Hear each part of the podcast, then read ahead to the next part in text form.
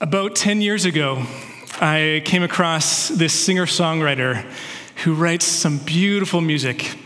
His name is Ryan O'Neal, and he goes by the stage name Sleeping at Last.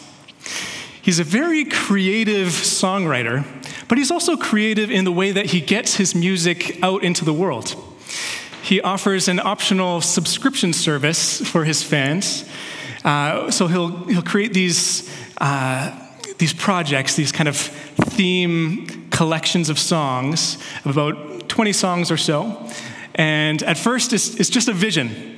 And he invites his fans to, to buy into the vision, uh, to subscribe before the songs are actually written and recorded. I have discovered a lot of his music and really loved it. And so I decided, hey, this time around for this new collection, I'm going to subscribe. So I, I gave $20 American in advance, trusting that Ryan will be true to his word and write these 20 songs. And uh, as, a, as a subscriber, I get some perks. In addition to the, the main versions of each song, there's also acoustic versions and instrumental versions, and sometimes just this extra little song that he wrote on the side that he'll, he'll throw in for free. But perhaps the best part about being a subscriber is that I get to hear each new song before it's publicly released on iTunes, Spotify, etc. But as a subscriber, I do live with a little bit of internal tension because there can be long periods of waiting between each new song, and I, I start to wonder is it coming? is he actually going to do it? But as I said, he's, he's done it before. He's never let his fans down, so, so I trust that these songs will come in time. Each song has its own journey of creation, transformation, and, and revelation. A song begins in, in Ryan's mind with maybe a, a melody being conceived and some chords laid out on the piano or guitar. And then eventually some poetic lyrics are woven together before the song is transformed and brought fully alive by a band and accompanying uh, orchestration. Yet all of this remains hidden for a little while. Even after the song's recorded, mixed, mastered, and ready for an audience, sometimes there's still a waiting period. And as a subscriber to Sleeping at Last's current collection, I get brought in to what is going to be revealed before it, it, it's fully released. I get brought into this, this hidden masterpiece. And I must say, it's quite exciting every time a new song is released. I, I always look forward to delighting in this new creation. What if the Creator God is writing the most marvelous masterpiece the world has ever heard? What if the glory of Jesus Christ is a symphony waiting to be revealed? What if your life is a melody line in that symphony? And what if the church is subscribed to God's masterpiece, getting a glimpse of what is soon to be revealed as we wait in trust? I invite you to listen to this passage of scripture from Colossians 3 1 to 4. Since then, you have been raised with Christ. Set your hearts on things above, where Christ is, seated at the right hand of God. Set your minds on things above, not on earthly things. For you died, and your life is now hidden with Christ in God. When Christ, who is your life, appears, then you also will appear with him in glory. Before exploring this passage, let's pray. Living God, we thank you for your holy scripture. We ask that you would speak through it to us today. Help us to hear what you would have to say to us. And would you empower us through your Spirit to live in response? Amen. We're continuing our sermon series in the book of Colossians, exploring how we can live into the new creation. And I have good news for you today. In Christ, you are a new creation waiting to be revealed. Your life can be about more than just trying to survive. It can be about more than even your own pursuit of happiness. Your life can be about more than even your own efforts at trying to make some good in the world. When you give your life to Jesus, your life is linked with His. You get caught up in something bigger than yourself, something cosmic and glorious. Your life becomes a melody line in God's masterpiece. It's no longer just what you are trying to do with your life, it's about what God does through you you can experience a new joy, peace, and purpose in your life with God. Your, your life can be lived in a way that blesses others. And with God, your life doesn't end suddenly when you die, but carries on into all eternity. You get to be a part of the new creation of the future when heaven and earth will be one. And this new creation is being pulled into the present. We get to be subscribers of God's masterpiece, seeing glimpses of heaven on earth in this life. But if we aren't paying attention, we might miss it. If we are too absorbed in earthly things, we might not notice the glory above. This passage of scripture that I read raises some questions. What are these things above? What are earthly things? And what does it mean that our life is hidden with Christ? This all sounds quite mysterious, but let's try to explore what this might mean. What does it mean to set your mind on things above? At first, it sounds like thinking about heaven. Do you remember those old Philadelphia cream cheese commercials? Should we be sitting around picturing angels on fluffy white clouds, eating cream cheese, or maybe playing harps? Should we be daydreaming about pearly gates and golden streets? I don't think so. After all, those are just caricatures of heaven not the real thing.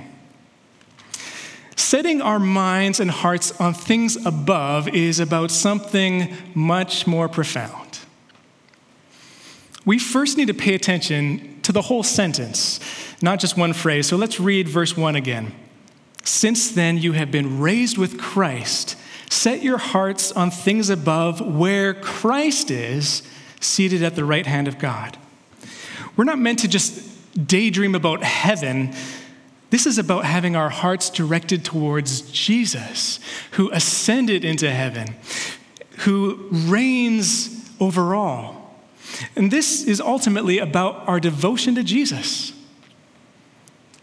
Do you ever struggle to connect with Jesus? Maybe you, you know about Jesus, but you don't really know him personally. Maybe you've read about Jesus in the Bible, you've heard about Jesus in sermons and songs, but where is he now? It'd be a lot easier if we could see him. Perhaps some of you here today don't believe in God, or maybe you aren't quite sure yet. I hope you feel welcome here in our community. This is a place for you. And I wonder, though, does it seem strange that we, we talk to and sing to someone who doesn't appear to be in the room? When we pray, it might seem like we're just talking to ourselves. My hope and prayer for you is that someday you will come to realize that there is, in fact, someone else present whom we cannot see. That Jesus is with us by the presence of the Holy Spirit. And simultaneously, Jesus is at the right hand of God in the heavenly realms, not floating on clouds, not on a planet somewhere, but simply behind a veil in another dimension of reality in the spiritual realm. Heaven is where Christ is, seated at the right hand of God. And this means that Jesus is enthroned as King of the universe. Jesus is Lord. In an earlier sermon in the series, Pastor Ken gave a couple metaphors for what having Jesus as Lord is like. First, he said that Jesus doesn't want to simply be a single vote committee member along with everything else that's a part of you your emotions, your, your ambition, your will. Having Jesus as Lord means Jesus gets veto power. The other metaphor for Jesus as Lord is that Jesus gets to sit in the driver's seat. If Jesus is your Lord, you let go of the steering wheel and trust Jesus to make the decisions on the routes, the speed, the destination in your life. And now, the Lordship of Christ is about much more than just ourselves as individuals. The reality is that Christ is Lord of all. Back in Colossians chapter 1, we saw that all things were created through Jesus and for Jesus. In him, all things hold together and all things are being reconciled to God. There is a universal scope to the Lordship of Christ. However, until Jesus appears again to judge the living and the dead, to bring heaven to earth, many people are either unaware of the Lordship of Christ or they're simply choosing not to surrender to Jesus as Lord. But Christians get to subscribe to God's masterpiece. We have a sneak peek of the heavenly reality that is waiting to be revealed that Jesus is, in fact, Lord of all, that Jesus is reconciling all things. We can live now in light of the future reality of heaven on earth. So, how do we do that? How do we live now in light of the life to come? How do we live as citizens of heaven? How do we have Christ be our King? We set our minds and hearts on Christ. This requires focus, attentiveness, devotion, and determination. If you were, if you had your heart set on starting a new career, you would do all that you had to do to, to get the qualifications you need. You might quit your job so you can focus on retraining, maybe living off of savings or getting a student loan for a little while you would give it your all in the application and in the candidacy process. Likewise, when we want to have our hearts and minds set on Christ, this requires focus, attentiveness, devotion, determination. We need to give it our all in our faith. So there's a reason why certain things are called spiritual disciplines to keep our hearts and minds set on the Lordship of Christ, we need discipline. We need to spend time with Jesus in prayer and Scripture, even when we don't feel like it. And there's a great variety of ways we can approach this. So if you need help learning some, some different approaches to Scripture and prayer, let me know and I'd be happy to give some guidance. But one way or another, setting our heart and mind on things above requires spending time with Jesus and having our whole life guided by Christ. It's about aligning your heart with God. Without a determination to remain in Christ, we easily drift off. Spiritual disciplines are like an anchor on a ship. If we don't set down that anchor, we could be easily swept away by the waves of life and eventually lost at sea. This is why Paul urges the Corinthians to set their minds on things above, not on earthly things. What are earthly things? This is easy to misunderstand at first, just as it's easy to misunderstand what things above means. Earthly things does not refer to everything on earth. God made the earth and called it good. Paul isn't suggesting that you shouldn't delight in a delicious meal or that you should stop enjoying the sunset or outdoor adventures. All that we experience in life, we experience on earth. There are many good things on earth that are gifts from God. The earthly things that Paul is referring to are things that are opposed to God, things that go against the lordship of Christ. Things like selfishness, sin, injustice. Just after this, this passage that I read in, in Colossians 3 5 to 9, Paul lists examples of these earthly things, such as sexual immorality, impurity, lust, evil desires, greed, anger, rage, malice, slander, filthy language, and lying. These are, of course, examples. There's, there's plenty more that we could think of too. Paul tells us to put these earthly things to death because we have died with Christ and we have been raised to new life in Christ. Paul gives the metaphor, the imagery of, of changing clothes later on. He, he talks about how we have taken off our old self with its practices and have put on the new self, which is being renewed. I picture myself wearing old clothes that are dirty, stained, and torn. This is my, my old self that I'm being invited to remove. And in exchange, Jesus is giving me new clothes that are clean and, and fit me just right. This is my new self in Christ. What comes to mind for you when you think of your old self? Did you struggle with selfishness? Did you act on sinful desires? Did you struggle with greed, rage, lust, slander, filthy language, or lying? Are there still parts of your old self that need removing? If Christians were immune to these things, Paul wouldn't need to give the church these instructions. The early church struggled with earthly things, and it is a struggle for the church today. Earthly things are a strong temptation.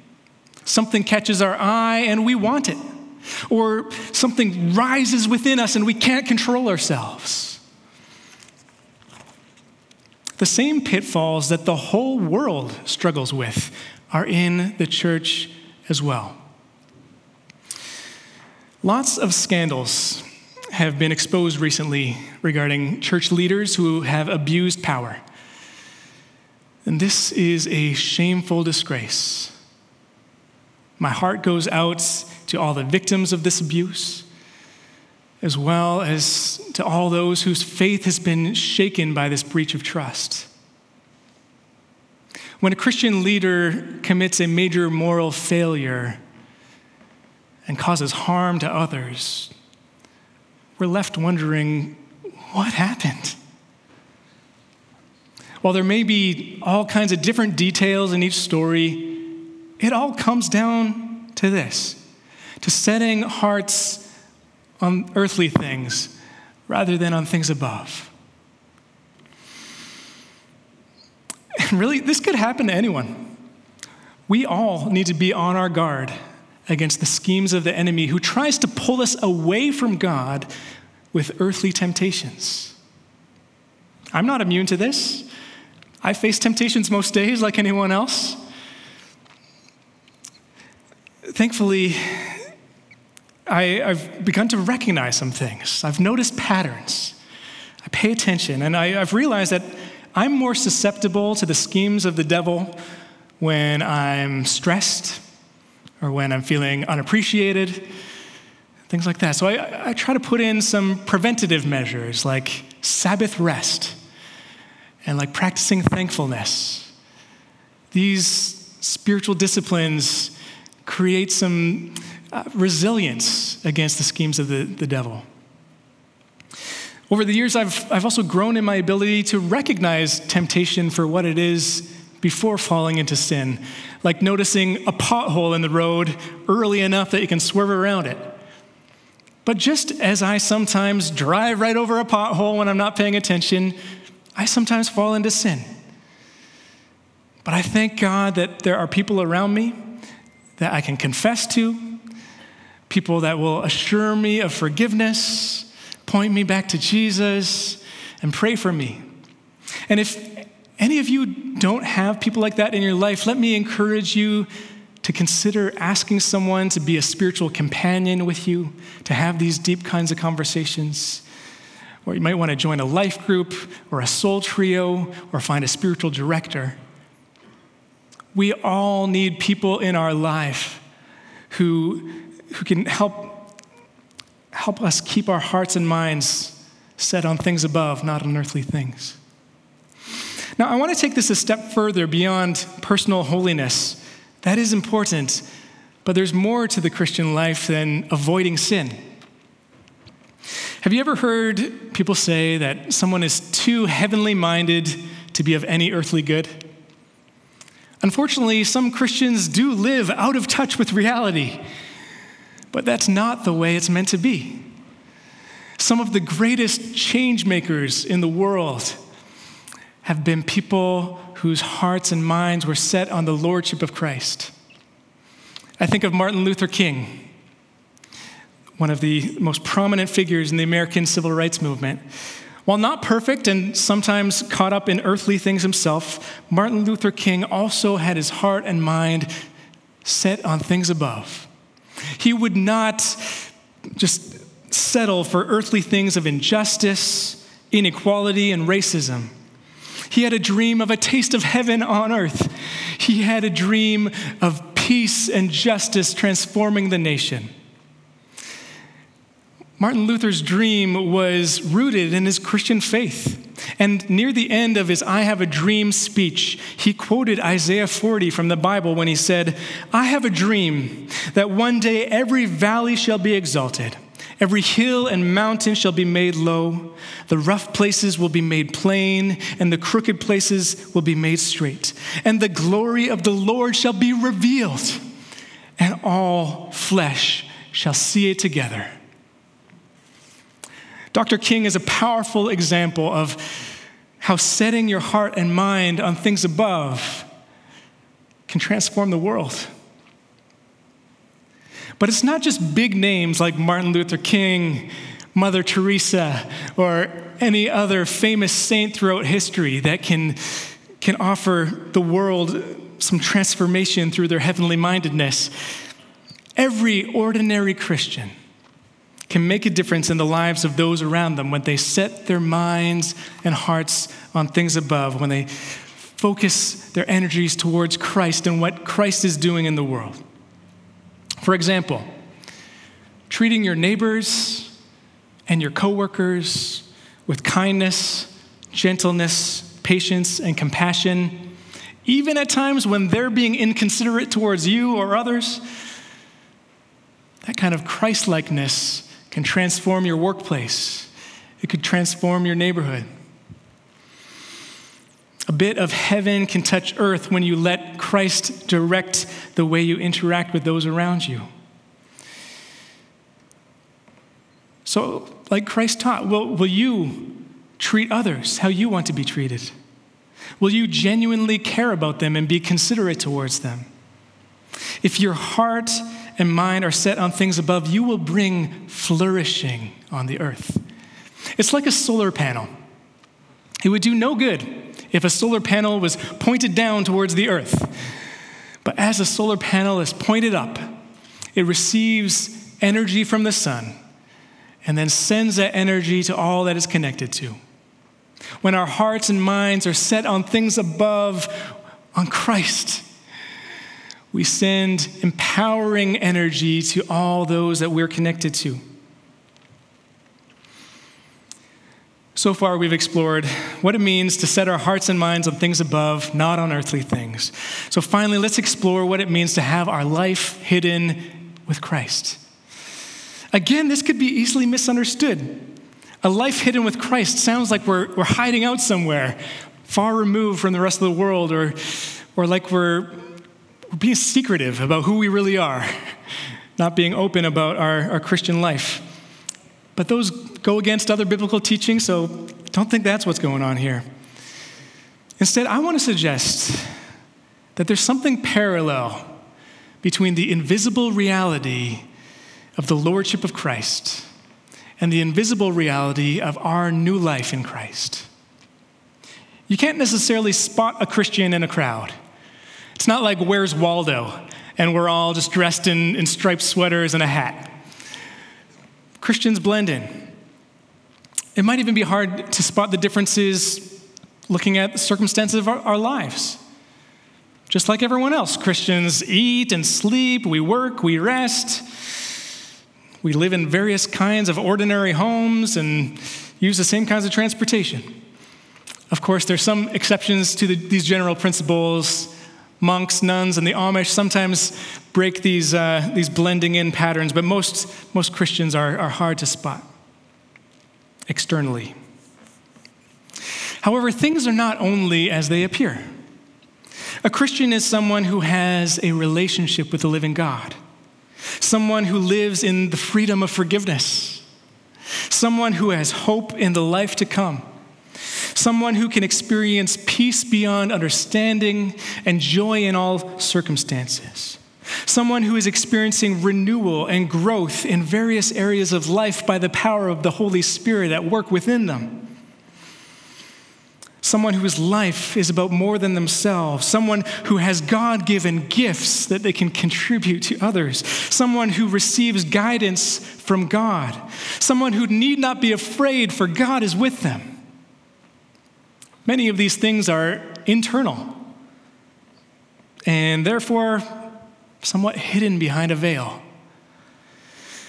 Sometimes this is not only hidden to the world, but maybe we don't even see the full picture of who we already are in Christ and who we are becoming.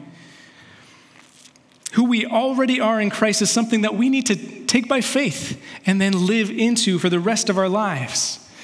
You are no longer a slave to sin. You are no longer a slave to fear. You are a child of God. So now live into that reality for the rest of your life. Maybe you don't feel particularly holy.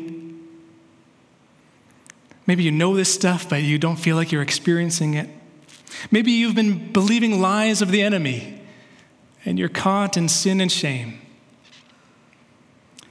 If that's you, I encourage you to pray with someone after the service. I'd be happy to pray with you. There will also be people at the back who could pray that you might be set free by the power of Jesus Christ. But for now, let me remind you of this good news. If you've given your life to Jesus, you have died with Christ and you have been raised with Christ. Jesus paid it all that we may have new life in Him. Your life is secure in Jesus. And all you need to do is stay with Him. Our lives are hidden with Christ. There is more going on than we can see. The world doesn't see the full picture of who Jesus is and doesn't see the full picture of who we are in Christ. But one day, all will be revealed. This masterpiece that God is writing will be released to the public and it will be glorious. Your life will be a melody line in God's masterpiece. Let me conclude with this. Biblical scholar N.T. Wright wrote that one day God will flood the present creation with the new life which is currently hidden in the heavenly realm. One day, Jesus, the Messiah, who cannot at the moment be seen within the old world, will appear again when God transforms the whole cosmos so that what is at present unseen will become visible, and earth and heaven be joined forever in the fullness of new creation. And when that happens, all those who are in Christ, whose present true life is hidden with the King and God will appear as well as the glorious, renewed human beings they already really are. In Christ, you are a new creation waiting to be revealed. Let's pray. Living God, we cannot see all that you are doing. Much of your action in the world is hidden from plain sight. Help us to trust that you are in control, ruling over the universe, and that you are making something out of our lives. May we be amazed at what you have done when all is revealed. Lord, keep us from getting distracted with earthly things. Draw us into your presence every day. May our hearts and minds be set on you. Amen.